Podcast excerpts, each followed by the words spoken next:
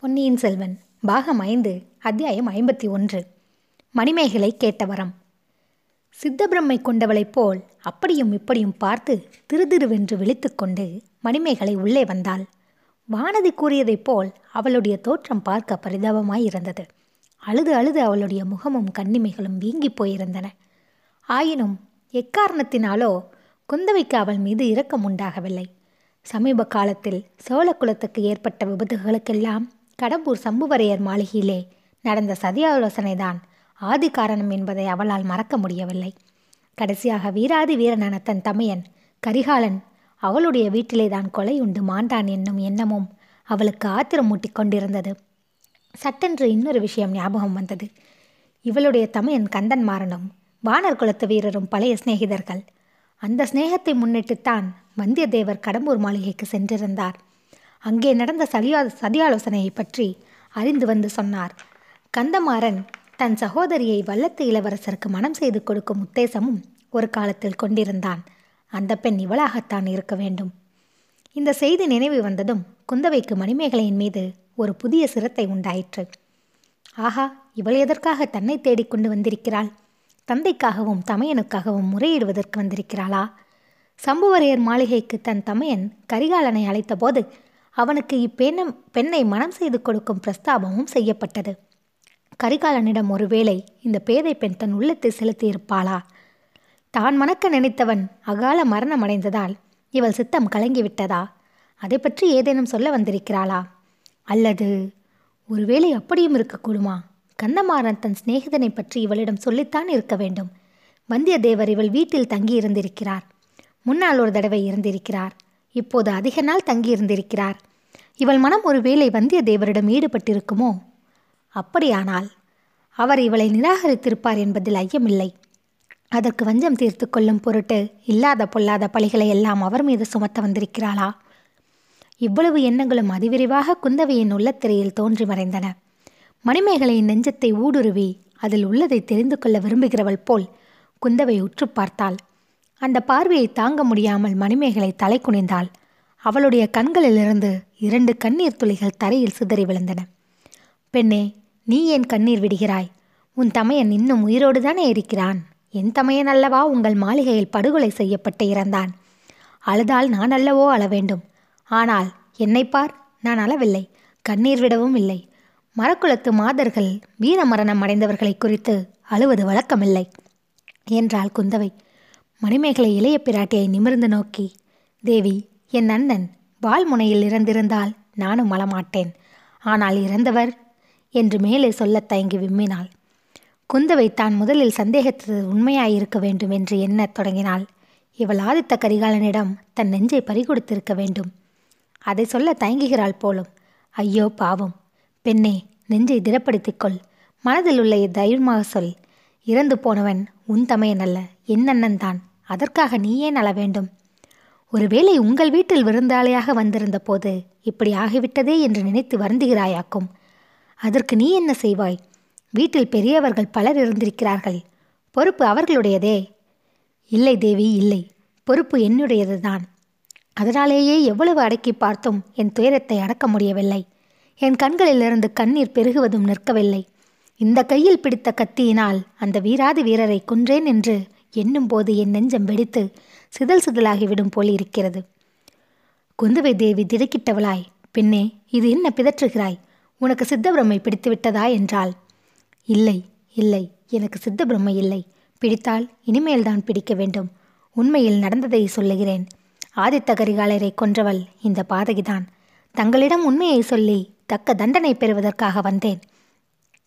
சீச்சி இது என்ன அவதூறு? வீராதி வீரனாகிய என் தமையன் ஒரு பெண்ணின் கையில் கொலையுண்டதாக என்னை நம்ப சொல்கிறாயா? இம்மாதிரி சொல்லும்படி உனக்கு யார் கற்பித்துக் கொடுத்தார்கள்? ஒருவரும் கற்பித்துக் கொடுக்கவில்லை தேவி. நான் சொல்லுவதை யாரும் நம்பக்கூட மறுக்கிறார்கள். என் தமையனும் தந்தையும் கூட நான் சொல்வதை ஒப்புக்கொள்ளவில்லை. ஏன் வீண் கதை சொல்லுகிறாய் அவர்கள்தான் உனக்கு இவ்விதம் சொல்லும்படி கற்பித்திருக்க வேண்டும். அல்லது நீயே உன்னுடைய தந்தையையும் தமையனையும் காப்பாற்றுவதற்காக இப்படி கற்பனை செய்து கொண்டு வந்தாய் போலும். தேவி அவர்களை ஏன் காப்பாற்ற முயல வேண்டும்? என் விருப்பத்துக்கு விரோதமாக அவர்கள் என்னை மனம் செய்து கொடுக்க பார்த்தார்கள். முதலில் மதுராந்தக தேவரை கட்டிக்கொள் என்றார்கள். பிறகு திடீரென்று ஆதித்த கரிகாலரை அழைத்து வந்து இவரைத்தான் நீ மணந்து கொள்ள வேண்டும். மணந்து கொண்டால் சோழ சிங்காதனம் ஏறுவாய் என்றார்கள். அப்படி என்னை பலி கொடுக்க பார்த்தவர்களுக்காக நான் பரிந்து ஏன் வர வேண்டும்? அவர்கள் செய்த குற்றத்தை நான் செய்ததாக ஏன் ஒப்புக்கொள்ள வேண்டும்? இல்லவே இல்லை என்று கூறினாள் மணிமேகலை. பெண்ணே நீ சொல்லுவது ஒன்றை விட ஒன்று விசித்திரமாயிருக்கிறது. என் தமையன் கரிகாலனை மணந்து கொள்ளும் பாக்கியத்துக்காக எத்தனையோ ராஜாதி ராஜாக்களின் குமாரிகள் தவங்கிருக்கிறார்கள். அப்படி இருக்க உன் தந்தையும் தமையனும் உன்னை பலி கொடுக்க விரும்பியதாக நீ சொல்லுவது ஏன்? சோழர் குலத்தில் வாழ்க்கைப்படுதல் அவ்வளவு பயங்கரமான துன்பம் என்று நீ கருதியது ஏன்? தேவி எனக்கு கூட பிறந்த தமக்கையோ தங்கையோ யாரும் இல்லை. தங்களையே என்னுடைய உடன் பிறந்த சகோதரியாக நினைத்து சொல்கிறேன் என்றாள் மணிமேகலை. என் தமனே தமையனை கொன்றதாக சொல்லுகிறாய். என்னுடன் சகோதரி உறவு கொண்டாட எப்படி துணிகிறாய்? என்று இளைய பிராட்டி சற்று கடுமையாக கேட்டாள். எனக்கு அந்த உரிமை உண்டு. தங்கள் சகோதரர் கரிகாலர் என்னை கூட பிறந்த சகோதரியாக எண்ணினார். அவ்வாறு தம் கைப்பட்ட எழுதியும் இருக்கிறார். அதை நினைக்கும் போதுதான் அவரை நான் கொல்லும்படி நேர்ந்தது குறித்து என் உள்ளம் துடிக்கிறது. அதற்கு பிராய்ச்சித்தம் என்னவென்று கேட்பதற்காகவே தங்களிடம் வந்தேன் என்று கூறிவிட்டு மீண்டும் விம்மினாள் மணிமேகலை. இளைய பிராட்டி வானதியிடம் மெதுவான குரலில் பாவம் இந்த பெண்ணுக்கு உண்மையிலேயே சித்தப்பிரமைதான் போலிருக்கிறது. இந்த சமயத்தில் இவளை அழைத்து கொண்டு வந்தாயே. திடீரென்று வெறி முற்றுவிட்டால் என்ன செய்யது? என்றாள். வானதி அக்கா எனக்கும் கவலையாய்த்தான் இருக்கிறது. தயவு செய்து கோபமாக பேசாதீர்கள். நல்ல வார்த்தையாக பேசி அவளை திருப்பி அனுப்பிவிடுவோம் என்றாள். குந்தவை மணிமேகலையை பார்த்து பெண்ணே நடந்தது நடந்துவிட்டது. எல்லாம் விதியின் செயல். வருத்தப்படாதே. என்னை உன் தமக்கியாகவே நீ பாவித்து கொள்ளலாம். ஏதோ சொல்ல வேண்டும் என்றாயோ? அது என்ன? அல்லது நீ விரும்பினால் இன்னொரு சமயம் வேண்டுமானாலும் சொல்லிக் கொள்ளலாம். என்றாள். இல்லை இல்லை. இப்போதே சொல்லிவிடுகிறேன். அக்கா தாங்கள் பெண்ணாய் பிறந்தவர்கள். ஆகையால் நான் சொல்வதை தெரிந்து கொள்வீர்கள். புருஷர்களிடம் எவ்வளவு சொன்னாலும் அவர்களால் தெரிந்து கொள்ள முடியாது. ஒரு பெண் தன் உள்ளத்தை ஒருவனுக்கு கொடுத்து விட்டாள் என்று வைத்துக் கொள்ளுங்கள். அப்படிப்பட்டவர் கையில் ஆயுதம் ஒன்றுமின்றி நிராதரவாக இருக்கும்போது இன்னொருவன் கையில் பெரிய வாளை எடுத்துக்கொண்டு அவரை கொல்லப் போகிறான் என்று வைத்து கொள்ளுங்கள். அப்போது அந்த பெண் உண்மையான அன்புள்ளவள் என்றால் என்ன செய்வாள்? பார்த்து கொண்டு சும்மா இருப்பாளா?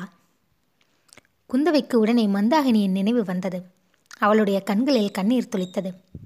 அது எப்படி சும்மா பார்த்து கொண்டிருப்பாள்? குறுக்கே சென்று தன் உயிரை கொடுத்தாவது தன் காதலனுடைய உயிரை காப்பாற்ற முயன்றிருப்பாள். இதை கேட்ட மணிமேகலை ஆஹா இந்த மாதிரி யோசனை சொல்ல யாரும் இல்லாமல் போய்விட்டார்களே. அந்த பாதகி பழுவூர் நந்தினியின் யோசனையை கேட்டல்லவா மோசம் போய்விட்டேன். என்னை தன் உடன் பிறந்த சகோதரியாக பாவித்து என் காதலருக்கு மனம் செய்து வைக்கவும் எண்ணி இருந்த உத்தமரை இந்த பாவியின் கைகளால் கொன்றுவிட்டேனே என்று சொல்லி விம்மினாள். இளைய பிராட்டி குந்தவை தேவி திரும்பி வானதியை பார்த்து வெறி முற்றிக்கொண்டு வருகிறது என்று மெல்லிய குரலில் சொன்னாள். பின்னர் மணிமேகலையை நோக்கி பெண்ணே அளவேண்டாம் நடந்தது என்னவென்று சொல். இல்லாவிட்டால் இன்னொரு சமயம் சொல்லுகிறாயா? என்றாள். இல்லை இல்லை இப்போதே சொல்லிவிடுகிறேன் அக்கா. என் தமையன் கந்தமாறன் வெகு காலமாக தன் சிநேகிதர் ஒருவரை பற்றி எனக்கு சொல்லி வந்தான். அவர் சில மாதங்களுக்கு முன்னால் ஒரு நாள் கடம்பூரில் உள்ள எங்கள் மாளிகைக்கு வந்தார். அவரை பார்த்த உடனேயே என் நெஞ்சம் இவர்தான் என் நாயகர் என்று தீர்மானித்து விட்டது இளைய பிராட்டி குரலில் சிறிது நடுக்கத்துடனேயே அப்படி உன் உள்ளத்தை கொள்ளை கொண்ட பாக்கியசாலி யார்? என்று கேட்டாள். அவரை பாக்கியசாலி என்றா சொல்லுகிறீர்கள்? இல்லை இல்லை. என் உள்ளம் அவரிடம் சென்றபோது என் துரதிருஷ்டமும் அவரை பிடித்து கொண்டது. இன்று இந்த தஞ்சாவூர் கோட்டையின் பாதாள சிறையில் அவர் அடைப்பட்டு கிடக்கிறார். அக்கா பழுவேட்டரையர் வீட்டு பெண்கள் சொன்னார்கள். இந்த கோட்டையில் உள்ள பாதாள சிறை ரொம்ப பயங்கரமாக இருக்குமாமே. அதற்குள் அடைப்பட்டவர்கள் திரும்ப உயிரோடு வருவதில்லையாமே? என்றாள். அதெல்லாம் பொய் பெண்ணே நானும் இதோ நிற்கும் வானதியும் பாதாள சிறைக்கு சில காலத்துக்கு முன்பு கூட போயிருக்கிறோம். தேவி நான் பாதாள சிறைக்கு போக முடியுமா? ஒரு தடவை அவரை பார்க்க முடியுமா? அவர் யார் என்று நீ இன்னும் சொல்லவில்லை பெண்ணே. அவர் வானர் குலத்து இளவரசர் பெயர் வந்தியத்தேவர். குந்தவியும் வானதியும் ஒருவரையொருவர் பார்த்து கொண்டார்கள். வானதி இப்போது குறுக்கிட்டு அவரை பற்றி உனக்கு என்ன இவ்வளவு கவலை? அவருக்கும் உனக்கும் என்ன உறவு? என்று கேட்டாள். மணிமேகலை வானதியை பார்த்து யார் அதை கேட்பதற்கு? என்று ஆத்திரமாய் கூறினார். உடனே தனிவடைந்து கோபித்துக் கொள்ளாதே அம்மா நீ கொடும்பாலூர் இளவரசி வானதி அல்லவா? உன்னுடைய பெரிய தகப்பனார் தானே இன்று கோட்டையின் அதிபதியாக இருக்கிறார். உன் காலில் விழுந்து கேட்டுக்கொள்கிறேன் எனக்கு ஒரு வரம் கொடு. உன் பெரிய தகப்பனார் பெரிய வேளாரிடம் சொல்லி வந்தியத்தேவரை பாதாள சிறையிலிருந்து விடுதலை செய். அவருக்கு பதிலாக என்னை பாதாள சிறையில் போடச் சொல்லு. இளவரசர் கரிகாலரை கொன்ற பாதகினான். என் குற்றத்தை நானே ஒப்புக்கொள்ளும் போது இன்னொருவர் பேரில் குற்றம் சுமத்துவது என்ன நியாயம்? தேவி தங்களையும் அடிப்பணிந்து கேட்டுக்கொள்கிறேன். கொடும்பாளூர் பெரிய வேளார் நியாயம் செய்யாவிட்டால் தங்கள் தந்தை சக்கரவர்த்தியிடம் நேரில் முறையிட்டுக் கொள்ள விரும்புகிறேன். அதற்கு தாங்கள் உதவி செய்ய வேண்டும் என்றாள் மணிமேகலை. குந்தவையின் உள்ளம் பல உணர்ச்சிகளால் அலைக்கடல் போல் கொந்தளித்தது. வந்தியத்தேவரை பாதாள சிறையில் போய் பார்ப்பதற்கு கூட அவள் தயங்கிக் கொண்டிருந்தாள். இந்த பெண்ணோ வந்தியத்தேவரிடம் கொண்ட காதல் நிமித்தமாக கொலை குற்றத்தையே ஒப்புக்கொள்ள முன் வந்திருக்கிறாள் ஆனால் இவள் கூறுவதில் எவ்வளவு உண்மை எவ்வளவு கற்பனை? காதலனை காப்பாற்றுவதற்காக இப்படி கற்பனை செய்து கூறுகிறாளா? ஒருவேளை நந்தினியின் துர்போதனையை பற்றி கூறினாளே அதனால் மதிமயங்கி இவளே அக்கொடிய செயலை செய்திருக்கவும் கூடுமா? இல்லை இல்லை. இவளால் அந்த பாதகத்தை செய்திருக்க முடியாது. வந்தியத்தேவரை கொலை குற்றத்திலிருந்து தப்பி வைப்பதற்கே இவ்விதம் சொல்லுகிறாள். இவள் பேசும் விதத்திலிருந்து இது நன்கு தெரிகிறது. இவள் பேச்சை யாரும் நம்ப மாட்டார்கள். இவள் பேச்சை நம்பி வந்தியத்தேவரை விடுதலை செய்யவும் மாட்டார்கள். ஆனாலும் இவளிடமிருந்து இன்னும் ஏதேனும் தெரிந்து கொள்ள முடியுமா என்று பார்க்க வேண்டும். கரிகாலனுடைய அகால மரணத்தில் ஏதோ மர்மம் இருக்கிறது என்பது நிச்சயம். அதை இந்த பெண்ணின் மூலமாக வெளிப்படுத்த முடியுமா? மணிமேகலை உன் நெஞ்சின் உறுதியை பாராட்டுகிறேன். உன் காதலனை காப்பாற்றும் பொருட்டு நீ உன்னுடைய குற்றத்தை ஒப்புக்கொள்ள முன்வந்ததை பாராட்டுகிறேன். இம்மாதிரி அரிய செயல்களை கதைகளிலும் காவியங்களிலும் தான் கேள்விப்பட்டிருக்கிறோம். உன்னை பற்றி கவி பாடுவதற்கு சங்கப்புலவர் யாரும் இல்லை. இந்த நாளில். ஆனால் உன் வார்த்தையை நான் நம்பினாலும் மற்றவர்கள் நம்ப வேண்டுமே. கரிகாலருடைய உயிரற்ற உடம்புக்கு பக்கத்தில் வந்தியரேவர் இருந்ததாக உன் தந்தையும் தமையனும் சொல்லுகிறார்களே. அவர்கள் பேச்சை நம்புவார்களா? உன் வார்த்தையை நம்புவார்களா? உன் வார்த்தையை நம்புவதற்கு இன்னொரு தடையும் இருக்கிறது. வல்லத்து இளவரசரை நான் தான் அவசரமாக என் தமையனிடம் அனுப்பினேன். கடம்பூருக்கு போகாமல் தடுத்து விடும்படி சொல்லி அனுப்பினேன். அப்படி போனாலும் கரிகாலனை விட்டு ஒரு கணமும் பிரியாமல் இருந்து அவனுக்கு பாதுகாப்பாய் இருக்க வேண்டும் என்றும் சொல்லி அனுப்பினேன். அன்றியும் கரிகாலனின் மெய்க்காவற் படையை சேர்ந்தவர் வல்லத்து இளவரசர். கரிகாலன் மரணமடையும் போது இவர் அருகில் இருந்திருக்கிறார். அப்படி இருந்தும் அவனை காப்பாற்றவில்லை. ஆகையனால் கடமையில் தவறவிட்டவராகிறார். தம் உயிரை கொடுத்தாவது கரிகாலனுடைய உயிரை இவர் காப்பாற்றி இருக்க வேண்டும். இவரே கொல்லவில்லை என்று ஏற்பட்டாலும் கடமையில் தவறியதற்கு தக்க தண்டனை உள்ளல்லவா? தேவி அவர் தமது கடமையில் சிறிதும் தவறவில்லை. அதற்குன் வார்த்தையை தவிர வேறு என்ன அத்தாட்சி இருக்கிறது? இதோ அத்தாட்சி இருக்கிறது. தங்கள் தமையனாரின் எழுத்து மூலமான அத்தாட்சியே இருக்கிறது என்று கூறிக்கொண்டே மணிமேகலை தன் இடையில் செருகியிருந்த ஓலை ஒன்றை எடுத்துக் கொடுத்தாள். குந்தவை அளவில்லா ஆர்வத்துடன் அந்த ஓலையை படித்தாள். ஆம் ஆதித்த கரிகாலரின் சொந்த கையெழுத்துதான் அது. வேறு யாருக்கும் தெரியக்கூடாது என்பதற்காக அவனே எழுதியிருக்கிறான். குந்தவைக்குத்தான் முகவரியிட்டு எழுதியுள்ளான். என் அருமை சகோதரியார் சக்கரவர்த்தி திருமகளார் இளைய பிராட்டியார் குந்தவை தேவிக்கு ஆதித்த கரிகாலன் எழுதியது. எத்தனையோ காலமாக எனக்கு இரவில் தூக்கம் கிடையாது. மூன்று ஆண்டுகளுக்கு முன்னால் ஒரு கொடிய பாவம் செய்தேன். சரணாகதி அடைந்த பகைவனை கொன்றேன். அவனும் அவனுக்காக உயிர் பேச்சை கேட்டவளும் என்னை வருத்தி கொண்டிருக்கிறார்கள். அவர்கள் என்னை நிம்மதியாக தூங்க விடுவதில்லை. இன்று அதிகாலையில் தூக்கமில்லாமல் வெளியே வந்தபோது வால் நட்சத்திரம் விழுந்து மறைவதைக் கண்டேன். என் உடம்பிலிருந்தும் ஏதோ அச்சமயம் போய்விட்டது. இப்போது வெறும் கூடு மாத்திரமே இருக்கிறது. சகோதரி இந்த துர்நிமித்தம் என்னோடு போகட்டும். நம் அருமை தந்தைக்கும் அருள்மொழிக்கும் ஒன்றும் நேராமல் ஏகாம்பரநாதர் காப்பாற்றட்டும். நானும் நீயும் நம் இளம் பிராயத்தில் சோழ சாம்ராஜ்யத்தின் உன்னதத்தை பற்றி எவ்வளவோ கனவு கண்டோம். அவற்றை என்னால் நிறைவேற்றக்கூடவில்லை என் தம்பி நிறைவேற்றுவான். அவன் மூன்று உலகையும் ஆளப் பிறந்தவன். அவனுக்கு வல்லத்திலவரசன் வந்தியத்தேவன் துணைவனாக இருப்பான். தேவி வந்தியத்தேவன் நீ ஈட்ட பணிகளை நன்கு நிறைவேற்றினான் என்று அறிந்து திருப்தி அடைந்தேன் இல்லாவிடில் அவனை இங்கே இவ்வளவு முக்கியமான காரியத்துக்கு அனுப்பியிருக்க மாட்டாய். என்னை என் விதியிலிருந்து காப்பாற்ற அனுப்பியிருக்க மாட்டாய். சகோதரி இங்கே எனக்கு ஏதாவது நேர்ந்துவிட்டால் அதற்கு என் விதியும் என் பிடிவாதமும் தான் பொறுப்பே தவிர வந்தியத்தேவன் பொறுப்பல்ல. நீ சொல்லி அனுப்பியபடி அவன் இந்த கடும்பூர் மாளிகைக்கு வராமல் தடுக்க எவ்வளவோ முயன்றான். இந்த மாளிகைக்கு வந்த பிறகோ நிழலைப் போல் என்னை தொடர்ந்து கொண்டிருக்கிறான். அதற்காகவே இந்த வீட்டு பெண் மணிமேகலையை சிநேகம் பிடித்து வைத்து கொண்டிருக்கிறான். அவளுடைய உதவியினால் நான் போக உத்தேசித்திருக்கும் இடத்திற்கு முன்னதாகவே போய் ஒளிந்து கொண்டிருக்கிறான். எல்லாம் என்னை காப்பாற்றுவதற்காகத்தான். ஆனால் விதியிலிருந்தும் வினைவசத்திலிருந்தும் ஒருவர் இன்னொருவரை காப்பாற்ற முடியுமா? படமெடுத்து ஆடும் நாக சர்ப்பத்தின் மோகன சக்தியினால் கவரப்பட்ட சிறிய பிராணிகள் தாங்களே வலிய சென்ற அப்பாம்புக்கு இரையாகி மடியும் என்று கேள்விப்பட்டிருப்பாய்.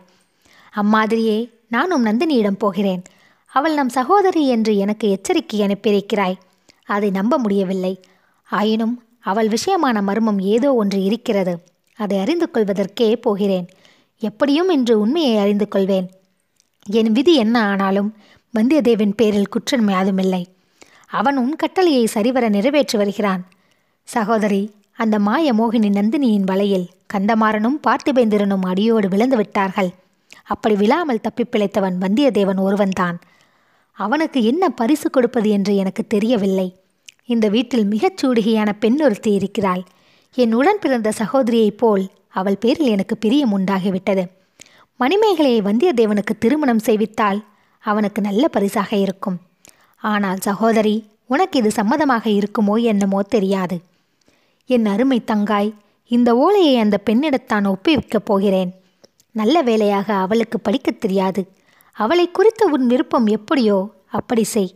நம் குடும்பத்தில் நீயே மிக சிறந்த அறிவாளி. உன் வார்த்தையை நான் தட்டி நடந்தேன். அதன் பலனை அனுபவிக்கப் போகிறேன். தம்பி அருள்மொழியாவது உன் யோசனைப்படி நடந்த சோழ சாம்ராஜ்யத்தை மகோனத நிலைக்கு கொண்டு வருவானாக. இந்த இடத்தில் எழுத்து நின்று போயிருந்தது. ஓலையை படித்து முடிக்கும்போது குந்தவியின் கண்களிலிருந்து கண்ணீர் சொரிந்தது. கண்களை சட்டென்று துடைத்துக்கொண்டு மணிமேகலையை பார்த்து பெண்ணே இந்த ஓலை உன்னிடம் எப்படி வந்தது? யார் கொடுத்தார்கள் என்று கேட்டாள். தேவி இளவரசரே என்னிடம் கொடுத்தார். அவரை பற்றி நந்தினி என்னவெல்லாமோ தவறாக சொல்லியிருந்தாள். ஆகையால் எனக்குத்தான் காதல் ஓலை எழுதியிருக்கிறார் என்று முதலில் நினைத்து கொண்டேன். இதில் தீயில் போட்டு பொசுக்கிவிட எண்ணினேன். பிறகு என்னதான் எழுதியிருக்கிறார் என்று பார்க்கலாம் என்று நினைத்து பத்திரப்படுத்தி வைத்தேன். என் தோழி சந்திரமதியிடம் கொடுத்து படித்து காட்ட சொன்னேன். என்னை தம் உடன் பிறந்த சகோதரி என்று எழுதியிருக்கும் வீர புருஷரை இந்த கைகளினால் கொன்றுவிட்டேன் என்று எண்ணும்போது என் நெஞ்சு துடிக்கிறது. தேவி படுகொலை செய்த பாதகிக்கு என்ன தண்டனை உண்டோ அதை எனக்கு கொடுக்கும்படி செய்யுங்கள் என்று வேண்டினாள் மணிமேகலை. அவளுடைய பரபரப்பும் அவள் பேசிய விதமும் அவள் இதை கற்பனை செய்து சொல்லுகிறாள் வந்தியத்தேவரை காப்பாற்றுவதற்காக சொல்லுகிறாள் என்பதை நன்கு வெளிப்படுத்தின. குந்தவை அதை அறிந்து கொண்டாள் ஆயினும் அவள் கொண்டு வந்த ஓலை கற்பனை அல்ல. அது கரிகாலரின் சொந்த எழுத்து. வந்தியத்தேவரை சிறை மீட்கவும் பயங்கரமான கொலை குற்றம் அவர் மீது சாராமல் தடுக்கவும் இந்த ஓலையே போதும். இந்த பெண் வாயை மூடிக்கொண்டிருந்தால் ரொம்ப அனுகூலமாய் இருக்கும் ஆனால் எப்படி இப்பெண்ணை சும்மா இருக்க பண்ணுவது? மணிமேகலை இன்னமும் கரிகாலரை நீதான் கொன்றதாக சாதிக்கிறாயா? என்று கேட்டாள். ஆம் தேவி இந்த ஓலையை படிக்க சொல்லி கேட்டதாக சொல்கிறாய். இதில் உன்னை உடன் பிறந்த சகோதரி என்று கரிகாலன் குறிப்பிட்டிருக்கிறான். அவ்வளவு உன்மேல் பிரியம் வைத்திருந்தவனை நீ எதற்காக கொள்ள வேண்டும்? ஓலையை முன்னதாக படித்திருந்தால் அந்த பயங்கரமான காரியத்தை செய்திருக்க மாட்டேன். அவருடைய மனதை அறியாமல் செய்துவிட்டேன். அந்த வஞ்சகி நந்தினியும் என் மனதை கெடுத்து வைத்திருந்தாள். எந்த விதத்தில் கெடுத்திருந்தால் வந்தியத்தேவர் மீது கரிகாலர் துவேஷம் கொண்டிருப்பதாகவும் அவரை கொன்றாலும் கொன்று விடுவார் என்றும் அடிக்கடி சொல்லிக் கொண்டிருந்தாள். அதற்கு தகுந்தாற்போல் கரிகாலரும் கையில் வாளை தூக்கிக் கொண்டு எங்கே அந்த வந்தியத்தேவன் அவனை இதோ கொன்று விடுகிறேன் என்று கூத்தாடவே நான் உண்மை என்று நம்பிவிட்டேன். உடனே என் கையில் இருந்த கத்தியினால் பெண்ணே இந்த பேச்சை விட்டுவிடு. வீராதி வீரனாகிய ஆதித்த கரிகாலனை ஒரு அபாலை பெண் கொன்றாள் என்பதை நான் நம்பினாலும் உலகம் நம்பவே நம்பாது. தேவி வேறு யார் கொன்றிருக்க முடியும். கரிகாலருடைய உடல் கிடந்த இருட்டறையில் வந்தியத்தேவரும் நானும் மட்டுமே இருந்தோம். அவர் கொல்லவில்லை. பின்னே நான் தான் கொன்றிருக்க வேண்டும். நீ இப்படி சொல்வதனால் இறந்து போன என் தமையனுக்கு அபிகீர்த்தி உண்டாக்குகிறாய் மேலும் இன்னொன்று யோசித்துப் பார். வானர் குலத்து இளவரசர் நீ கொலை குற்றம் செய்தாய் என்பதை ஒப்புக்கொண்டு சும்மா இருப்பாரா? நீ அவரை காப்பாற்ற விரும்புவது போல் அவர் உன்னை காப்பாற்ற விரும்ப மாட்டாரா? நீ பிடிவாதமாக சொல்வது போல் அவரும் நான் தான் கொன்றேன் என்பார். நீ பெண் என்பதற்காக உன்னை ஒருவேளை மன்னித்து விடுவார்கள். அவரை மன்னிக்க மாட்டார்கள். ராஜகுலத்தினரை கொன்ற துரோகிகளுக்கு எவ்வளவு பயங்கரமான தண்டனை விதிக்கப்படும் என்று உனக்கு தெரியுமல்லவா? நாற்சந்தியில் நிறுத்தி வைத்து. இதை கேட்ட மணிமேகலை ஓ என்று அழுதுவிட்டாள். தேம்பி அழுது கொண்டே அக்கா தாங்கள்தான் அவரை காப்பாற்ற வேண்டும் என்று கதறினாள்.